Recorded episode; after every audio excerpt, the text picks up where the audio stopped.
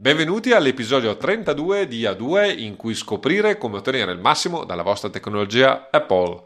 Io sono Filippo Strozzi e sono il vostro ospite assieme all'amico Roberto Marin. Di cosa parliamo in questo episodio Roberto? Dunque, Potremmo parlare di qualsiasi cosa, visto che abbiamo fatto un intro fuori onda lunghissimo e abbiamo dovuto tagliare, ma rientriamo in puntata perché oggi parleremo delle email, ma con un taglio più tecnico rispetto alla puntata 29. Infatti approfondiremo il funzionamento sotto il cofano delle mail, ovvero cos'è IMAP e POP3, immagino che i più giovani POP3 non sappiano nemmeno cosa sia, ipotizzo, e alcune particolarità dei servizi di posta elettronica più famosi, e come rendere più sicure le mail, come salvare le mail sul vostro computer e se ci sarà tempo, ma ne dubito, ovviamente essendo io e Filippo due chiacchieroni, parleremo anche un attimo delle PEC. Ma prima di parlare delle PEC vi ricordo come potete sostenerci.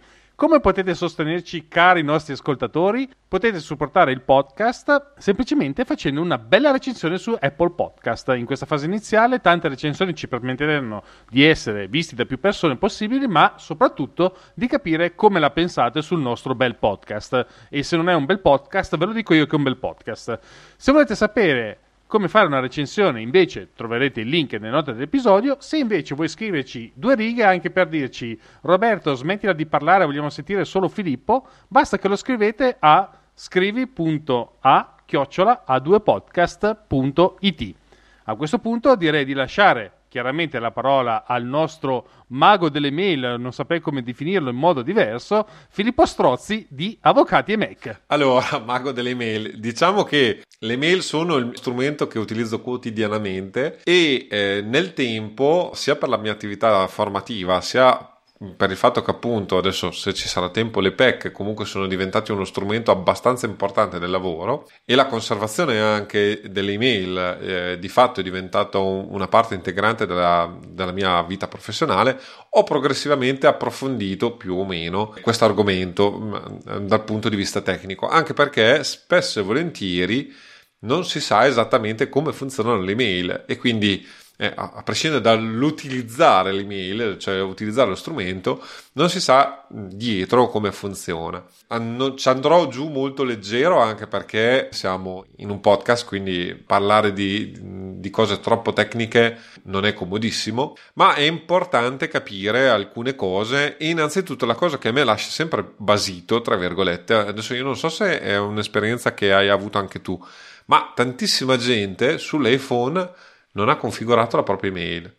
E non perché, come la, la, la, puntata 29 abbiamo detto che la mail può essere uno strumento disruptive, non che può cambiare la vita, ma perché può ovviamente danneggiare diciamo, l'attività di concentrazione e quant'altro, ma per un motivo molto più banale, che però appunto mi lascia abbastanza perplesso, è il fatto che non lo sanno configurare, cioè non sanno inserire i parametri che servono per configurare eh, la mail all'interno di mail, cioè perché qui eh, ovviamente Apple che è genia ha, ha, tutte le sue applicazioni si chiamano come, come, è la cosa che fanno, quindi nel nostro caso specifico ovviamente dobbiamo le email sono la posta elettronica, mail è invece il programma sia per macOS che per iOS, iPadOS di Apple diciamo che gestisce quindi eh, la posta elettronica è sostanzialmente il client di posta elettronica.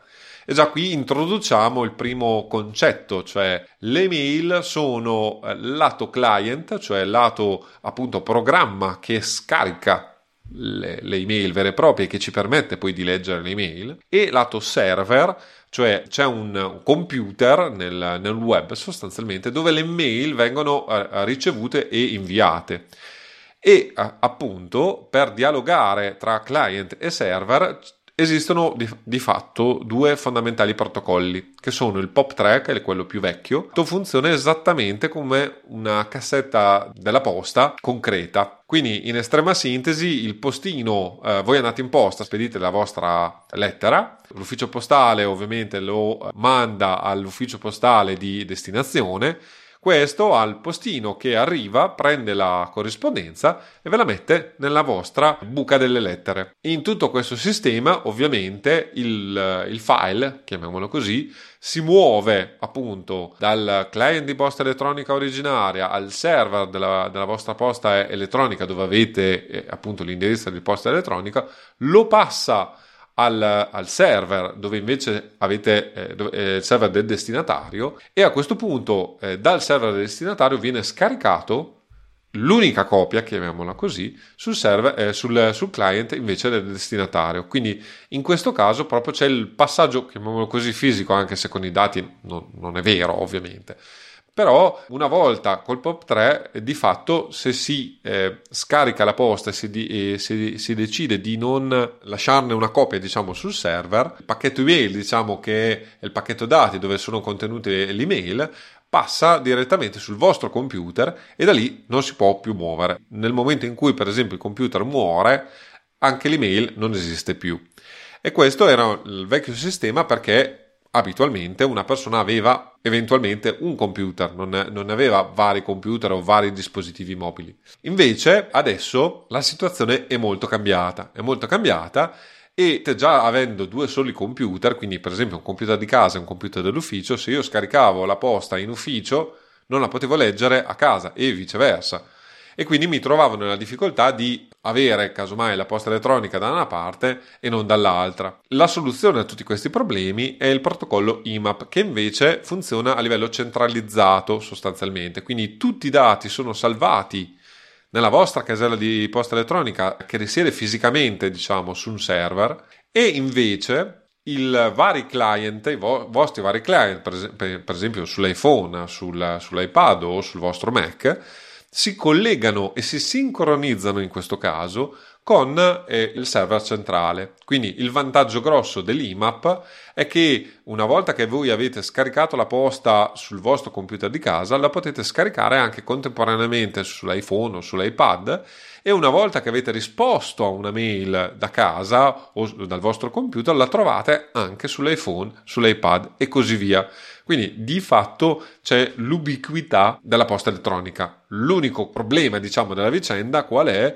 È che ovviamente eh, tutti i vostri file sono sul, sul, server di posta elettronica, quindi dovete, soprattutto in questo periodo dove si mandano allegati a GoGo, eh, dovete avere eh, un sistema eh, di storage, cioè un, un'archiviazione nel cloud molto impegnativa. Dall'ultima volta che ho guardato la mia eh, casella che si appoggia a Gmail ha tipo 16 GB di, di, spazio utilizzato di email. Esatto. E infatti poi cosa è successo? All'inizio ovviamente, almeno a me personalmente è capitato così, all'inizio io sono andato con le eh, con gli indirizzi di posta elettronica diciamo gratuiti, chiamiamoli così, progressivamente sono invece eh, passato a un indirizzo a pagamento con anche il mio dominio ovviamente nello studio legale e così via e sto utilizzando solo quello, anzi anche a, a, due podcast ha il suo indirizzo di posta elettronica. Come avete sentito prima.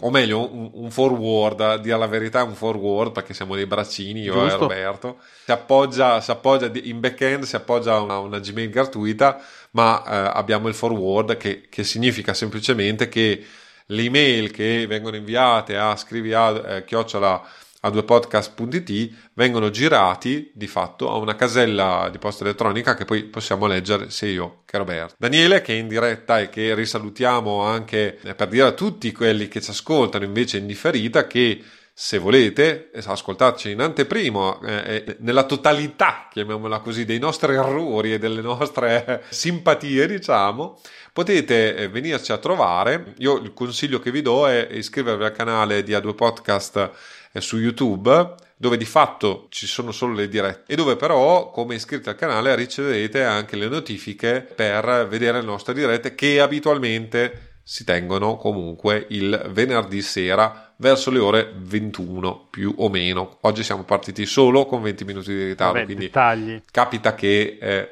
dettagli, dettagli. Comunque, se ci volete ascoltare in diretta, lo potete fare solitamente ascoltate addirittura con un mese d'anticipo le puntate, quindi eh sì, sì. se volete avere informazioni in anteprima, diciamo, questo è il modo giusto per, per ascoltarci. Ci fa anche piacere perché ci potete fare delle domande venendo Dopo questa parentesi clamorosa che come al solito ho fatto anch'io, alla domanda di Daniele è meglio IMAP o POP 3? Da buon avvocato la risposta è dipende, nel senso che dipende da cosa volete fare, cosa volete, come volete utilizzare la, la casella di posta elettronica.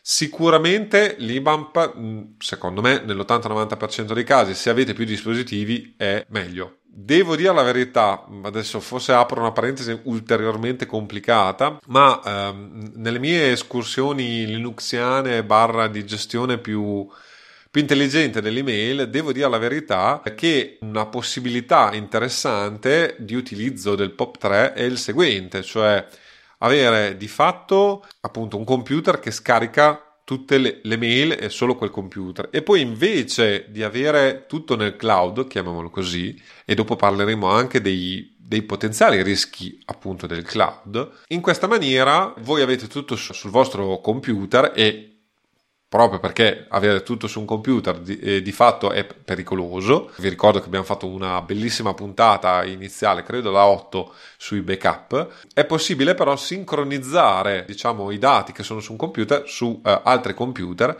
e a questo punto avere sostanzialmente su differenti computer i backup della vostra posta elettronica. Questo ovviamente vi garantisce una serie di eh, sicurezze maggiori, anche se, eh, diciamolo così, un lavoro di fondo maggiore. Quindi il POP 3 in questi casi secondo me può essere una cosa interessante perché di fatto non venite monitorati o non potete essere monitorati se non nella posta in transito, se, soprattutto se il vostro cliente di posta sul computer fisso, perché in questo caso non ha veramente senso avere un dispositivo mobile, scarica tutto immediatamente, quindi di fatto sul server in cloud la roba passa per pochissimo tempo. Ecco. Ovviamente il, il difetto è quello che eh, se per caso non avete fatto i backup giusti, Chiaro. Eh, o, per, o, volete avere la mail sul, sul cellulare, ecco questo può diventare un po' più complicato. Esatto, quando iniziate a pensare ai map, non so voi, io inizio a sentire Google che ride eh, continuamente perché IMAP vuol dire semplicemente che lasciate tutte le vostre mail in mano a Google che se le guardi, controlli, tiri su tutti i dati, ma questo è un discorso che unisce l'utilità chiamiamola così, di avere la sincronizzazione tra tutti i vari dispositivi, ma sentire dall'altra parte, io continuo a sentirlo ridere Google quando parlo di IMAP, ma penso che forse l'abbia, addirittura l'abbia inventato lei, la butto lì. Ma...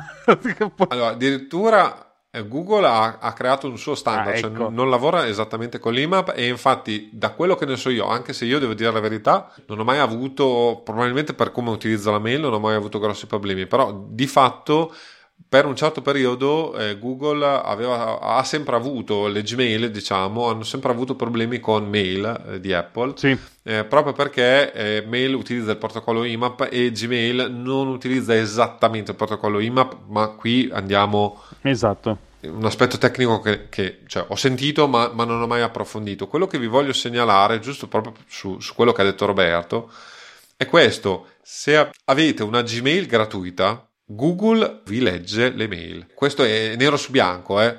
quindi eh, attenzione, solo i, i, i, clienti business, chiamiamoli così, cioè che pagano, hanno teoricamente la garanzia di avere la mail non guardata, proprio perché, in estrema sintesi, le pubblicità che poi Gmail vi fa vedere eh, sono legate alle, eh, alla corrispondenza che ricevete. Eh sì, è una triste, una triste verità questa e purtroppo è tutto vero. Ragazzi, lo sapete e questo è quanto, ma immagino che volevo un attimo collegarmi a quello che hai detto all'inizio, alle difficoltà di eh, impostare mail su iPhone o su Mac perché volevo soltanto segnalare che chi utilizza Google mi pare che ci sia una procedura praticamente guidata a costo, costo di spesa di cervello uguale a zero dove praticamente vi portano dritti dritti a collegare la vostra casella di posta elettronica Gmail senza colpo ferire, forse addirittura senza inserire, inserire nessun tipo di dato. Sì, Apple è abbastanza brava in questo.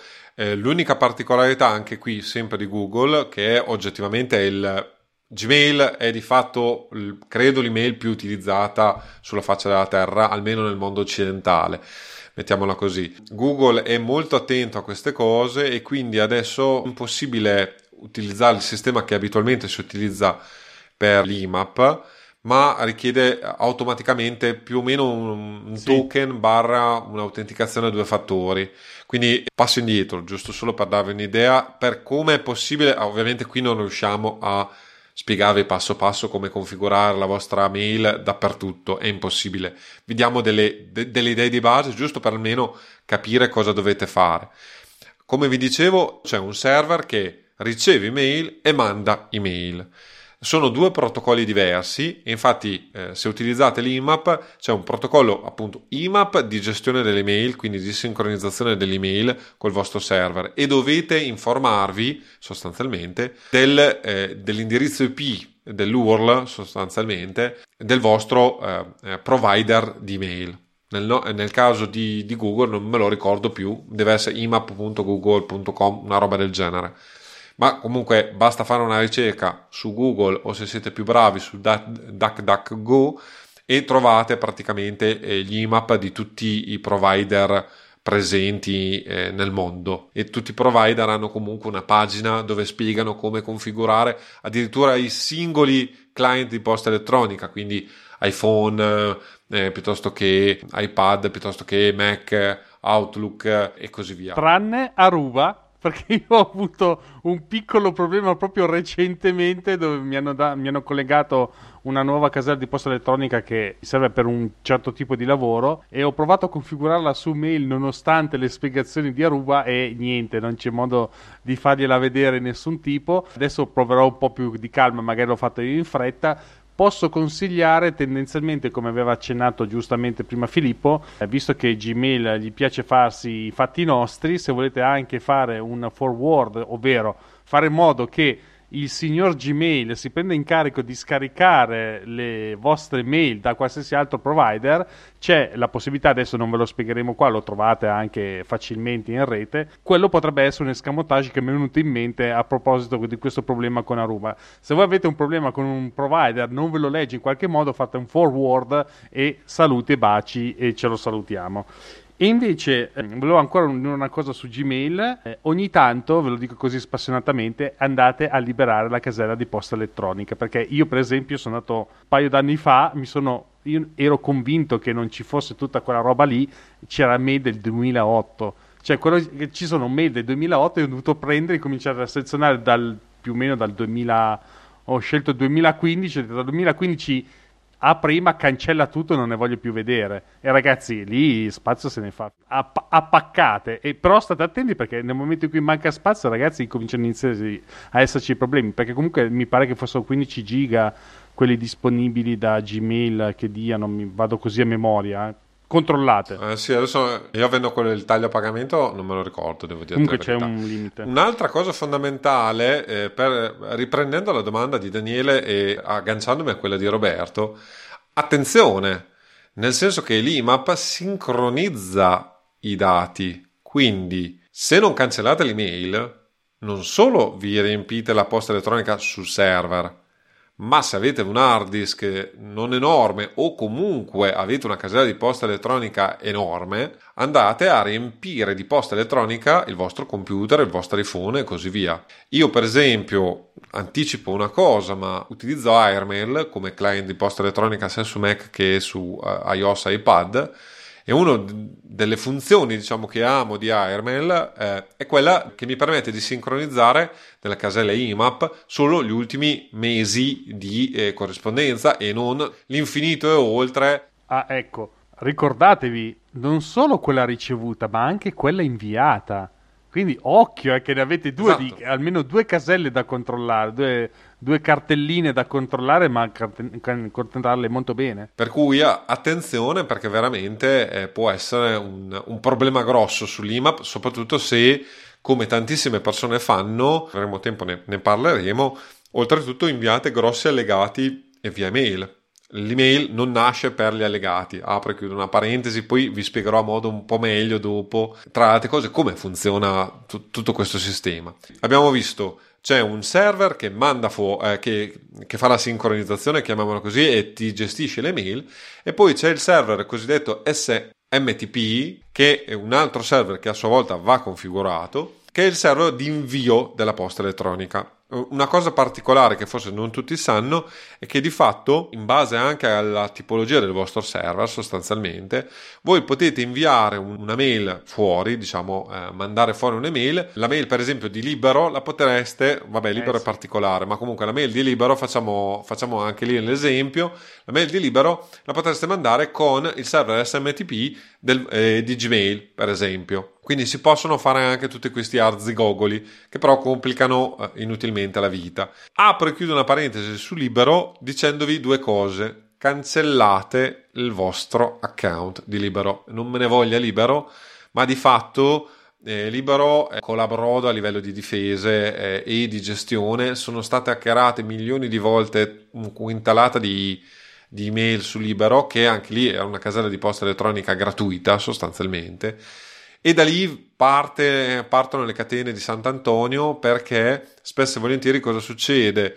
Una volta che eh, eh, sono entrati dentro queste caselle di posta elettronica, recuperano tutti i mittenti e destinatari della casella, cioè che sono comunque all'interno di questa casella, e utilizzano, e lo vedremo dopo nella parte di come difendersi, tra virgolette, utilizzano queste email per mandare spam e altre cose poco piacevoli. Se voi avete avuto una corrispondenza con qualcuno che ha libero, nell'80-90% vi arriverà della spazzatura eh, nella migliore delle ipotesi sono spam, nella peggiore delle ipotesi sono ransomware, phishing e altre cose poco piacevoli eh, che vengono fatte attraverso le email. Quindi attenzione a, a, queste cose. In particolare Libero era veramente il top, nel senso che per far funzionare la casella di Libero, che era gratuita all'epoca e credo tuttora sia gratuita, ancora gratuita, dovevi fare degli arzigogoli incredibili proprio perché Libero in estrema sintesi voleva che tu ti collegassi esclusivamente col suo server e esclusivamente attraverso determinate modalità. Quindi poi c'erano tutta una serie di trucchi per estrapolare i dati delle mail nonostante la libera. Io me lo ricordo perché lo facevo tanto tanto tanto tempo fa per mia sorella, credo che, che ha avuto per tanto Io mi ricordo una casella di posta elettronica del 99 con Libero. Esatto. Ah sì, eh, parliamo veramente di... Credo di aver avuto anche una casella di... con infinito, credo. cioè, c'è... Perché poi dopo, eh, all'inizio veramente era una, una cosa dove andavi da, da, dal miglior offerente che ti, da, ti, dava qualcosina in più. Ecco. Eh, credo che oltre a Gmail fosse Yahoo, eh, sì. quello che ti dava spazio infinito o una roba Perché del genere. Yahoo... E quindi anch'io, per esempio, ho una casella di posta eh, elettronica di Yahoo che che devo dis- ogni volta dico la dismetto, poi dopo, Ma... poi dopo devo dire la verità. La pigrizia eh, fa, fa questo ed altro. E eh, Daniele sottolinea, oltre al discorso di evitare di mandarsi in giro gli allegati, cioè di, di allegare la roba attraverso le mail, evitare anche di utilizzare la mail come un archivio, perché di fatto non è un archivio di documenti, ma eventualmente un archivio di corrispondenza, esatto. che è una cosa diversa. E eh, adesso vedremo appunto come è possibile archiviare la corrispondenza garantendosi anche un, una vita, tra virgolette, decente, mettiamola così. Mi ha fatto ridere perché anch'io io veramente tendo a odiarle tutte le mail dalla prima all'ultima, che comunque Andiamo avanti, vita decente, insomma. Ah, io veramente quelle che mi fanno impazzire sono quelle che ti mettono in copia, in copia carbone ah. per qualsiasi menata che solo perché forse passavi di lì ti mettono in copia carbone, ma lascia perdere. No, ma allora L'ultima cosa agghiacciante a cui ho assistito è stata una corrispondenza email del mio ordine dove io non c'entravo veramente niente, ma dico niente. Ti ha messo okay? a conoscenza cioè, per anzi, fartelo sapere? Proba- no, aspetta.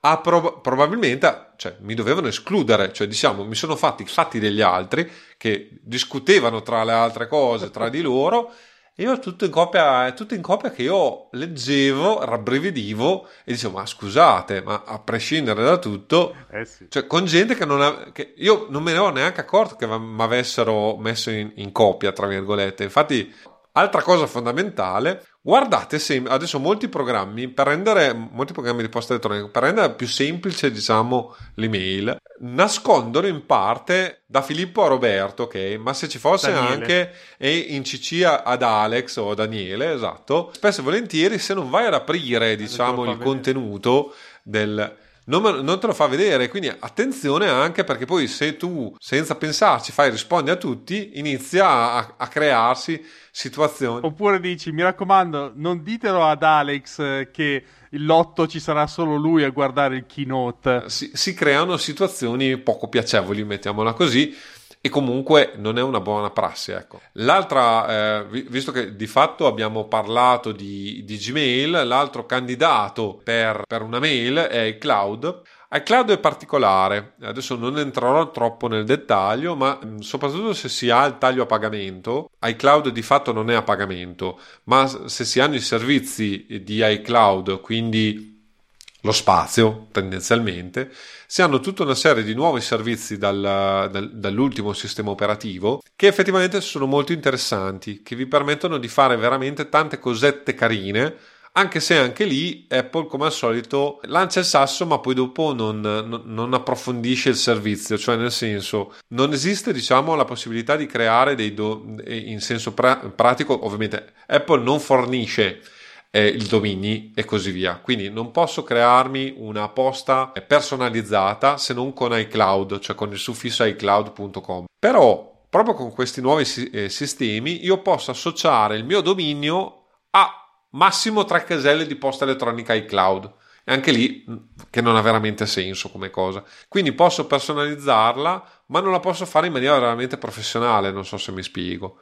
E c'è da dire che iCloud, proprio perché nasce con l'approccio di Apple e quindi con un approccio maggiore alla privacy, poi io vi continuo a ripetere, se dovete, uh, dovete fa- gestire della corrispondenza sicura, l'email non, non, lo è, punto. Cioè, punto a capo e stop. Cioè, se, do- se, dovete mandare delle robe confidenziali, non fatelo via email. Se lo fate, fatelo in maniera sufficientemente complessa, cioè cifrate i dati che passate, fate fate andare, la mail deve essere cifrata e così via. Oggi non ne parleremo minimamente di questo argomento che meriterebbe addirittura una puntata a parte e di cui io peraltro non sono esperto perché io non ho mai mandato una mail cifrata in giro. Però attenzione proprio a questo, cioè la mail è il posto meno sicuro in cui far girare dei documenti Meglio usare i pizzini. E, anzi, i pizzini sì, esatto. Eh, eh, gente che deve farlo per lavoro. Eh, sì, esatto, in maniera professionale, appunto, utilizza altri strumenti.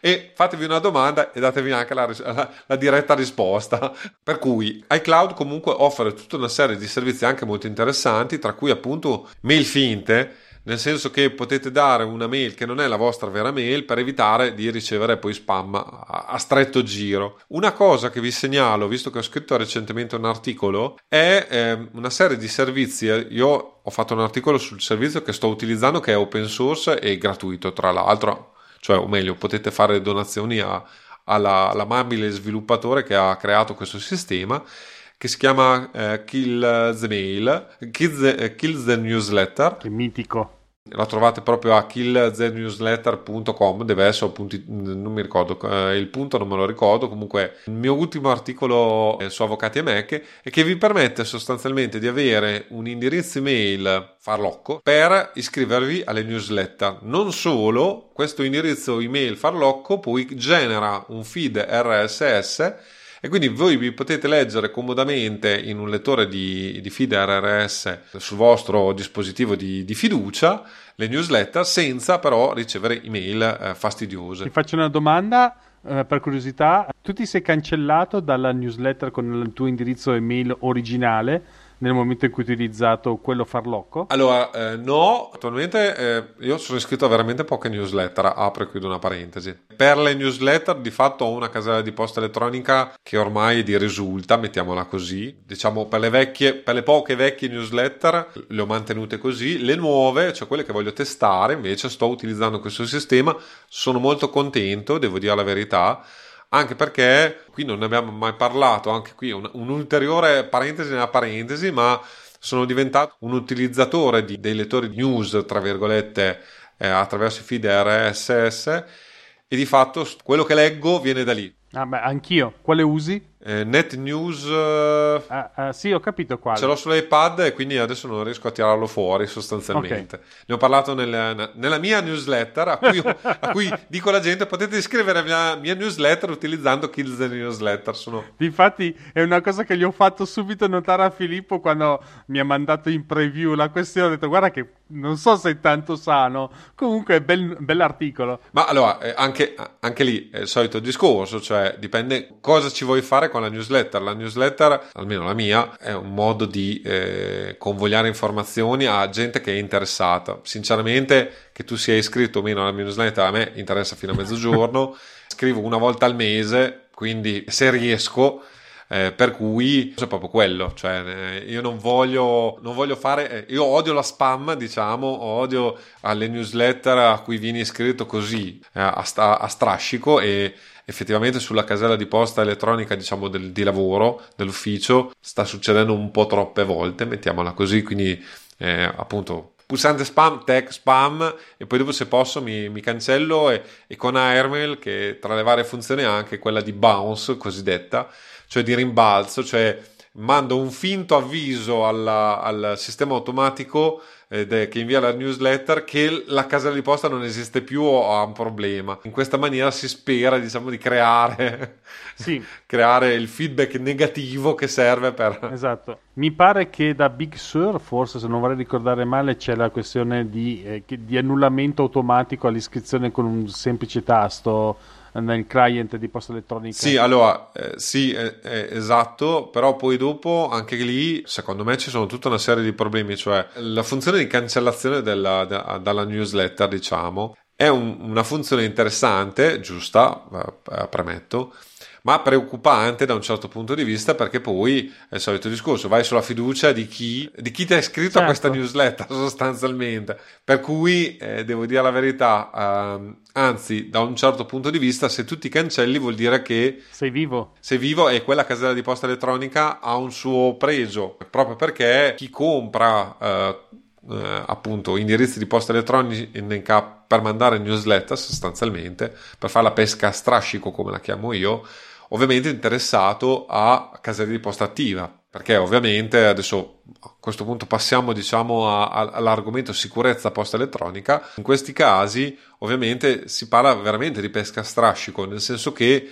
io mando una mail che sia phishing, che sia anche solo per cercare di vendere qualcosa, ok? Statisticamente se io la mando un milione di caselle di posta elettronica casomai l'1% di quel milione mi compra qualcosa. Neanche la versione peggiore diciamo che cerco di rubare o le credenziali o fare altre cose strane no? Cerco solo di vendere un prodotto. Statisticamente è tirata a caso però è, è, vera come cosa, un 1% su un milione, eh, che comunque sono dei soldi, soprattutto se io vendo un prodotto, non so, da 100 euro. E, e, e così funzionano le campagne email, cioè è ovvio che sui grandi numeri, anche se tu vendi a delle percentuali bassissime, comunque vendi e vendi e fai, fai dei soldi. Peggio ancora, se eh, fai dell'attività illegale. Posso garantire che il mio buon suocero si è fatto fregare un tot di mila euro in questa maniera brillante.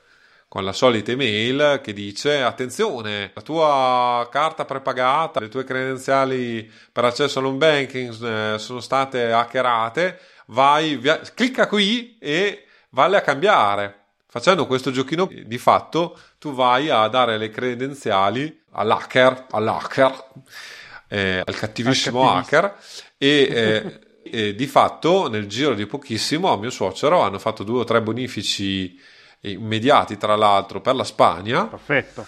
E poi dalla Spagna ovviamente non sai dove, dove vanno e ciao. Per cui attenzione e anche un mio cliente, per esempio, uh, appunto, avviso di Aruba che il tuo dominio sta scadendo. Sì, tipico. Quindi, clicca qui per, per pagare, per pagare carta di credito 2500 euro di, di, di, pagamento con carta di credito. Voilà, risolto il problema. Voilà, esatto, esatto, esatto. Ovviamente l'altro consiglio che do è quello di mai, mai, mai, mai cliccare sui link all'interno dell'email o aprire gli allegati all'interno di un'email, soprattutto di gente sconosciuta o anche presunta tale, cioè nel senso un altro trucco eh, che è, è, meglio sempre controllare, soprattutto quando sono cose un po' particolari, perché è ovvio che la mail perfetta dove pingono una persona che voi conoscete e così via è difficile da, da evitare, mettiamola così, ma è raro appunto che, eh, che, si facciano degli attacchi così mirati, cioè sol- solitamente in questi casi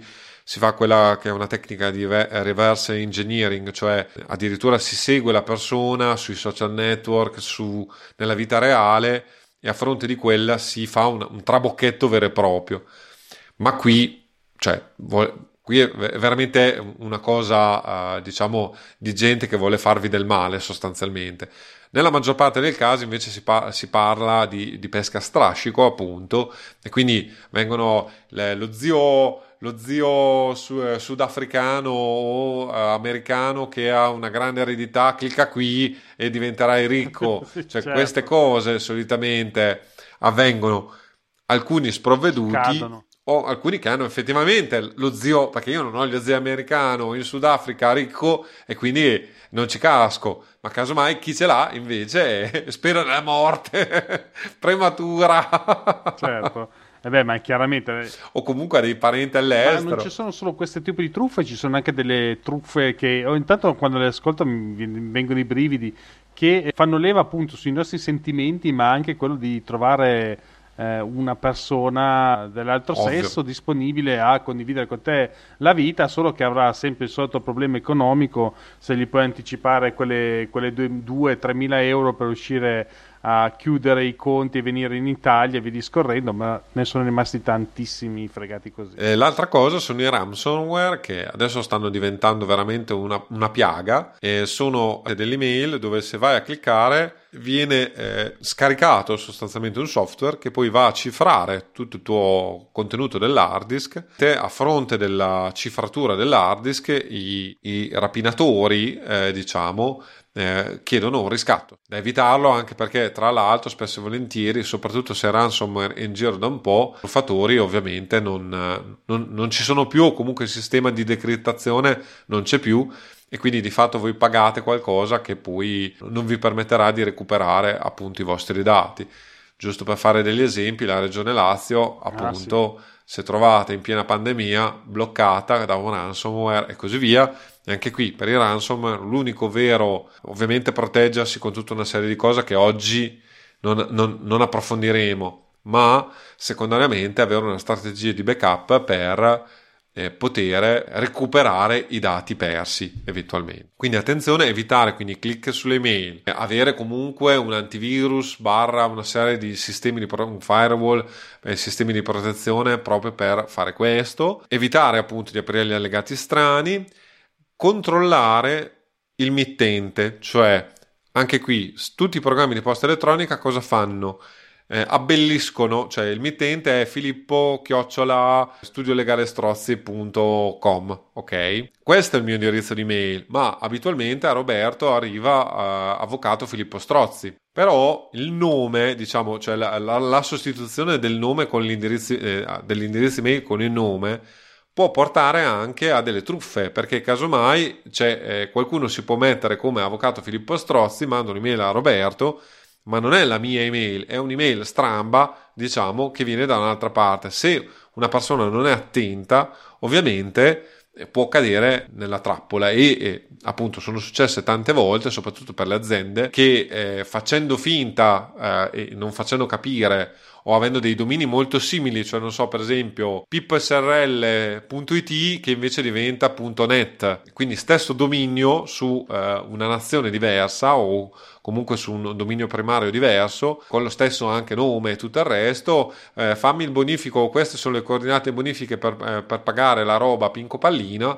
e poi dopo, eh, invece di aver pagato il vostro fornitore, avete pagato un, un, un abile ladro. Esatto. Quindi ci sono... Tu- tutta una serie di attenzioni, soprattutto in ambito eh, la mail personale, raramente appunto, o, o, fanno una truffa molto strutturata, diciamo, oppure oggettivamente ha più senso farla, diciamo, in, in ambito commerciale, anzi ce ne, ce ne, sono molte di queste truffe, quindi fate attenzione. Per cui gestire anche la, la, la posta elettronica in maniera attenta. Un'altra cosa che non abbiamo detto, ma è meglio, meglio dirlo, utilizzate delle password per accedere alla vostra posta elettronica sensate, quindi password alfanumeriche con caratteri speciali, lunghe e così via. So che è fastidioso, ne abbiamo già parlato, esistono i cosiddetti password manager, eh, sono fondamentali per garantire un minimo di sicurezza delle vostre email e il secondo baluardo è ovviamente la, la, doppia autenticazione, l'autenticazione a due fattori. Sì, un'altra. Eh, una vo- cioè, facendo in questa maniera può ovviamente garantire una certa riservatezza di queste email. Che comunque, lo ripeto, attenzione, dovreste non avere nulla di sensibile, cioè non mandate le carte d'identità via email e così via, è una roba da evitare come, come la morte, ecco, perché potreste anche subire dei furti di identità e quant'altro. Adesso non voglio sembrare l'avvocato no, che, vabbè, fa, parte... che, fa, dice le peggio cose, però è la verità. Considerate ecco. che chiunque vi chieda dei dati via email è sospetto, mettetela così se vi chiedono dei dati, la banca vi chiede dei dati, vuol dire che c'è qualcosa che non va. Esatto. Dovete chiamare, tirare sul telefono e sentitelo di persona, è la cosa migliore. Eh, quello già ehm, toglie molti dubbi a riguardo di queste mail. Quindi, eh, detto questo, sostanzialmente arriviamo alla, alla, parte finale a questo punto della puntata, perché direi che siamo già andati eh, avanti da un po'. E ah, eh, parliamo. Non me ne ho neanche accorto. Eh, vedi che, che, che chiacchierando cioè, si va via veloci. Sull'archiviazione delle email. Archiviazione delle email, innanzitutto perché archiviare le email? Credo che sia a questo punto evidente, nel senso che lasciare troppa roba sui server altrui è sempre pericoloso, soprattutto se lasciarlo in, chiamiamolo così, in maniera incustodita. Lo ripeto, eh, ricordatevi come la maggior parte degli, degli hackeraggi viene fatta attraverso sistemi molto banali, cioè l'indirizzo di posta elettronica è conosciuto e a questo punto si utilizzano dei database di password semplici, ovviamente pens- pensati per il singolo utente, cioè è ovvio che un, c'è un database di password per le password per gli italiani, eh, c'è un database di password per gli americani e così via eh, perché ovviamente si utilizzano parole diverse per fare le password, ma spesso e volentieri, appunto, l'abbiamo già parlato nella, nella, nella puntata sulle password sui gestori di password, vengono utilizzate le password veramente, veramente molto, molto, molto semplici. Ogni volta che mi, mi, mi interfaccio con, con dei colleghi vedo l'utilizzo di password veramente banali. Questo è, è, è, pericoloso su vari fronti, quindi dovete stare attenti, anche perché dentro le vostre mail c'è veramente tanta roba, cioè spesso e volentieri le foto e quant'altro. Come archiviare, quindi come togliere le mail da, dal server, esistono varie modalità. Eh, di fatto la, la, modalità più semplice, che io non amo, però nell'80-90% dei casi forse è quella più semplice da utilizzare, è quella di stampare le mail come PDF. Ecco, evitate di stampare le mail, punto a capo e stop, cioè no, no carta, carta grazie. grazie. ce n'è già abbastanza. Però come PDF ve lo concedo, tra virgolette. È ovvio che eh, come PDF l'email è una fotocopia sostanzialmente, quindi non ha nessun tipo di valore in pratica a livello giuridico, mentre salvato come file ML o MSG già un suo valore giuridico ce l'ha, poco se vogliamo, però, giusto solo perché appunto deformazione professionale, una mail mandata da una casella di posta elettronica no, anche non certificata, eh, con, che sia eh, collegabile in maniera univoca ovviamente a un soggetto, cioè non amministrazione chiocciola pipposrl.it, ma filippo chiocciola pipposrl.it dove casomai io ho una corrispondenza di vari date e ritorno, diciamo, con questa persona che si,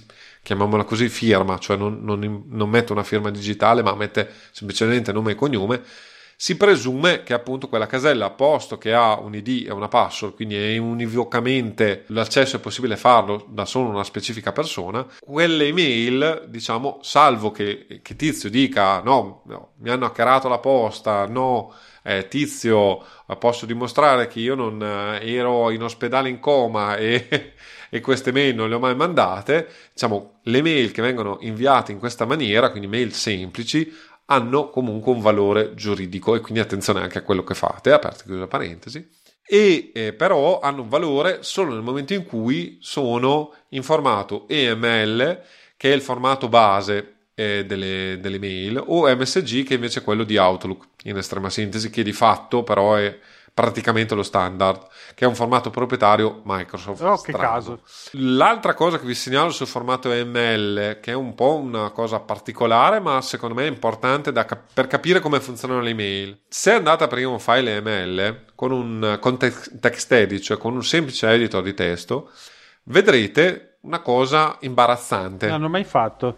Non ho mai fatto. Spiegami, spiegami un po'. Valla a fare. Ah, no, è, è, è, quello per cui vi dico non mandate niente via email. Lo guardo.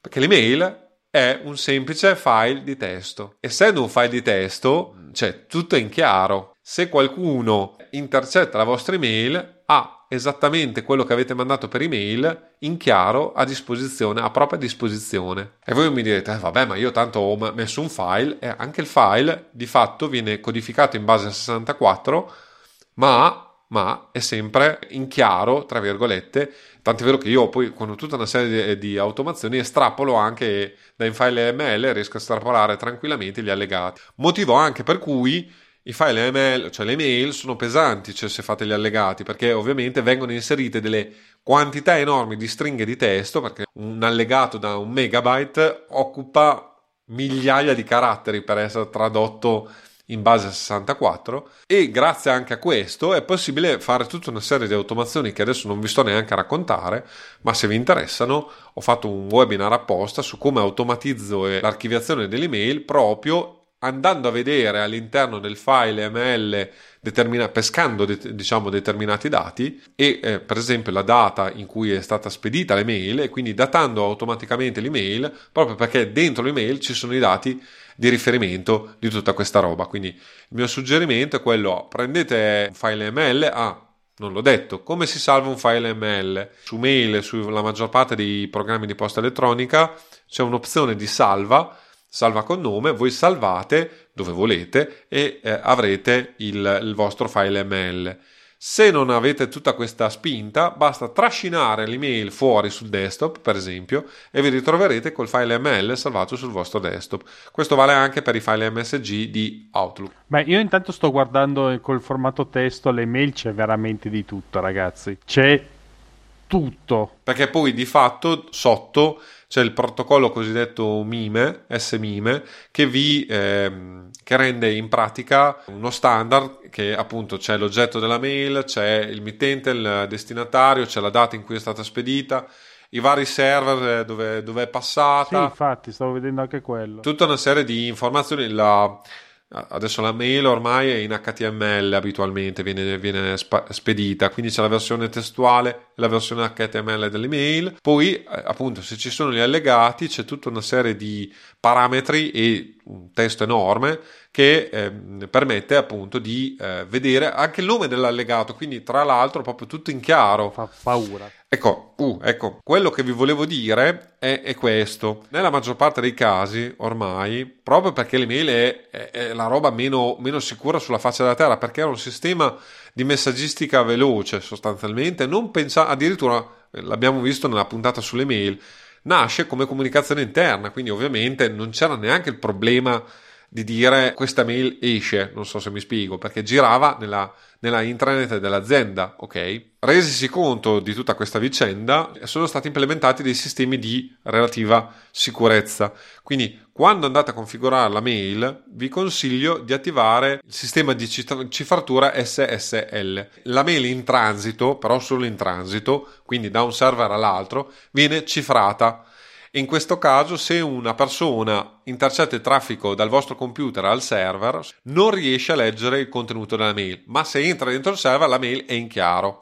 Proprio per questo motivo esistono tutta una serie di software per cifrare la mail vera e propria, chiavi di cifratura, per cui che rendono di fatto inutilizzabile il mail, perché si utilizzano queste chiavi asincrone, quindi c'è una chiave pubblica che voi trovate online, che serve per io voglio mandare un'email sicura a Roberto. Cosa va? Faccio? Prendo la chiave pubblica di Roberto per cifrare l'email, cifro l'email, mando l'email a Roberto, Roberto ha la chiave privata che serve per decifrare l'email e a questo punto lui può leggere la mia email. Stesso gioco vale se Roberto mi vuole mandare un'email e io voglio essere sicuro che l'email provenga da Roberto, cioè la cifra con la sua chiave di cifratura La chiave pubblica mi permette di decifrarlo, ok? Quindi di dire sì, la mail è proprio quella di Roberto e non è di qualcuno che si fa, fa finta di essere Roberto. Di fatto, quest, tutta questa operazione però è abbastanza complicata e non, ha poco senso, mettiamola così, nel, nel, cioè per, perde la, la, la, comodità della comunicazione rapida delle mail. Ve lo segnalo solo come, come opzione. Altre cose da dire, diciamo che l'unica segnalazione che vi faccio perché è molto, è un prodotto molto interessante a pagamento. Vi legge le mail, o meglio, legge solo gli oggetti delle mail perché ho controllato e ho, gli, ho, gli ho scritto direttamente. È un prodotto che ormai probabilmente ne esistono vari. Diciamo che nel mondo anglofono è sponsor di vari podcast e così via, che si chiama Sanebox. È un sistema per filtrare le mail a monte. Cioè voi agganciate il server di, di Sandbox, Sandbox al vostra casella di posta elettronica a fronte di, di, come, quando e come leggete le mail, dell'oggetto delle mail, quindi non va a leggere il contenuto ma a leggere gli oggetti. Comunque gli date totale accesso alla vostra casella di posta elettronica, ve lo dico già. Tanto è vero che io non l'ho mai fatto proprio per questo motivo.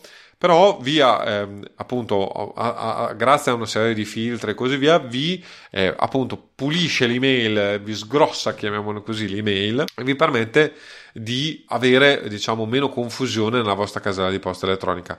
Lo segnalo perché è un servizio interessante, esistono vari servizi differenti e simili, anche Gmail ha tutta una serie di filtri, buona parte delle mail, delle mail professionali hanno tutto un modo di di passare attraverso algoritmi di vario genere le mail per rendere più semplice la cosa. Questo è sicuramente interessante. L'altra cosa, visto che siamo a particolarità utili, una cosa che io consiglio caldamente e effettivamente è presente già in Gmail, quindi è possibile, se avete una Gmail sappiate che la potete utilizzare, è quella di inviare in maniera postuma, cioè dopo, un'email. È una cosa utile, nel senso che appunto io odio i colleghi che mi mandano le mail alle 3 di notte o alle 2 del mattino e così via. Io casomai scrivo anche le mail ad orari improbabili o nei momenti improbabili, nel weekend e così via, ma cosa faccio?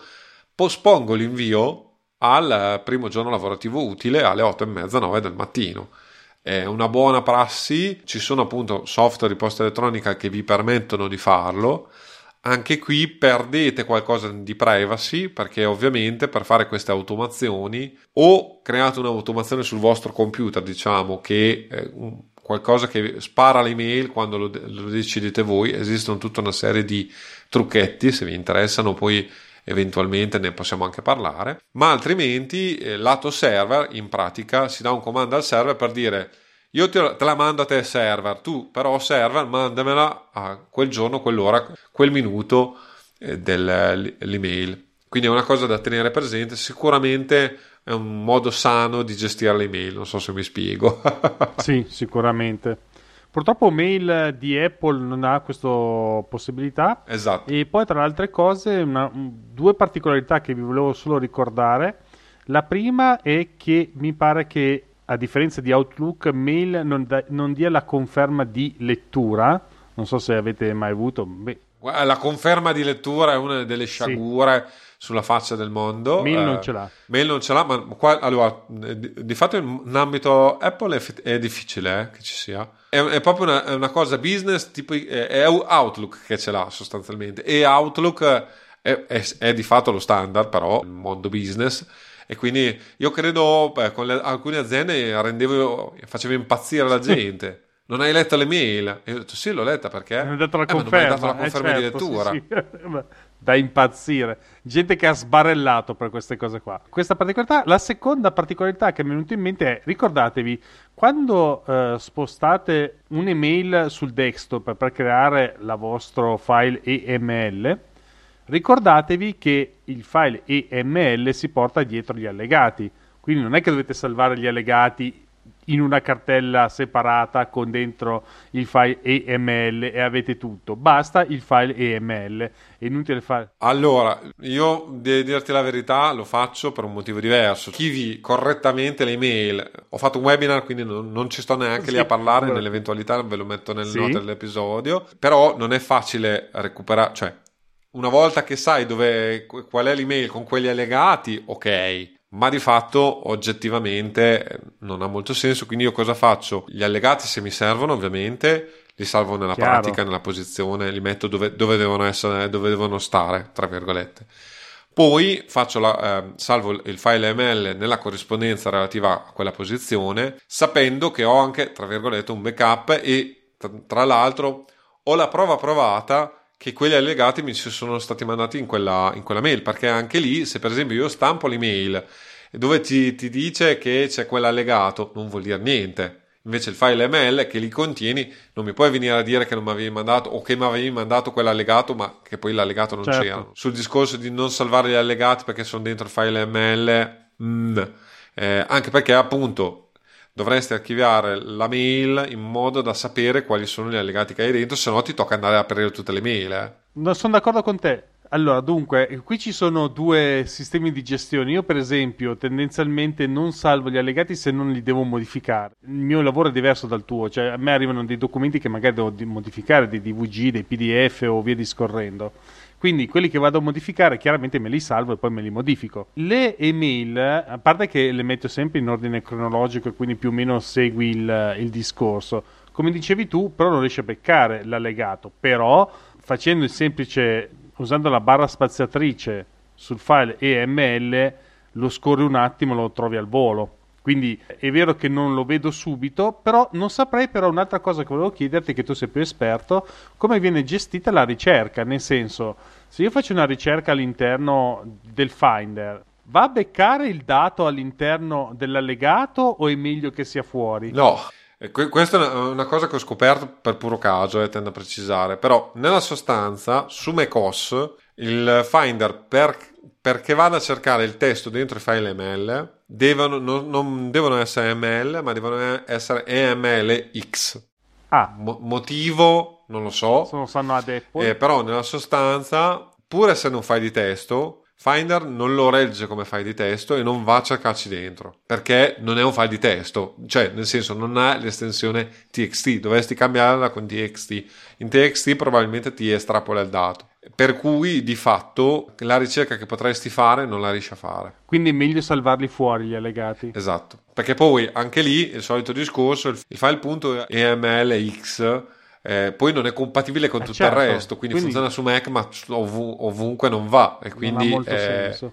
O se no devi, cioè, devi avere un, un software apposta che diciamo ti vada a guardare dentro il file di testo sostanzialmente, cioè quindi tu gli dici che è un file di testo e eh, pur essendo un file ML allora il software va e, e ricerca. Per esempio DevonThink che gestisce tranquillamente i file ML, addirittura è un ottimo strumento per fare i backup delle, eh, delle caselle di posta elettronica perché ha degli strumenti di import eh, massivo delle caselle. Lì invece il database funziona perfettamente e, eh, e lì riesci a trovare tutto e addirittura ti renderizza direttamente dentro DevonSync file ML, quindi leggi proprio la mail e ti estrapola gli allegati. Quindi lì, ecco, in quel caso specifico lì, allora potresti farlo. Ok, Quindi segnalo per chi fosse interessato. direi che a questo punto abbiamo detto abbastanza di andare sulla chiusura della puntata, se sei d'accordo Filippo. Allora, troverete le note dell'episodio con i link agli argomenti che abbiamo trattato in questa puntata e tutti i nostri riferimenti su a2podcast.it slash 32.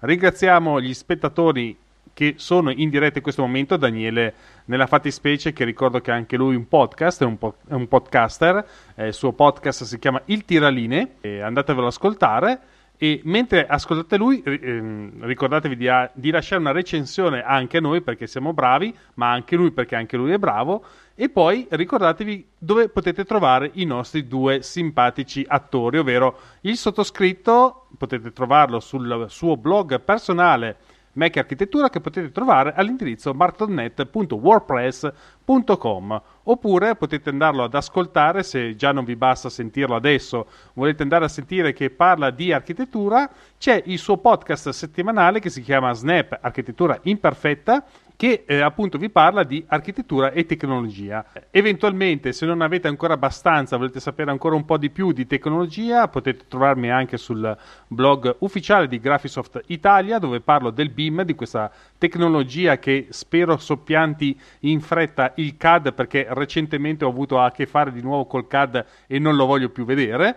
Mentre Filippo, dove lo troviamo il nostro simpatico Filippo? avvocatiamac.it e lo dico piano perché eh, anche, eh, ho anche un, un, podcast che sta riprendendo a cadenza più o meno mensile, ma adesso vediamo se a marzo riesco a registrare la puntata. Già il primo giro di registrazione è saltato per vari impegni. Cercherò di mantenere, mantenere una cadenza mensile, spero, anche nel mio podcast che si chiama Compendium, Avvocati Mac Compendium. Benissimo, adesso che sapete dove trovarci, ci sentiamo tra due settimane. Alla prossima!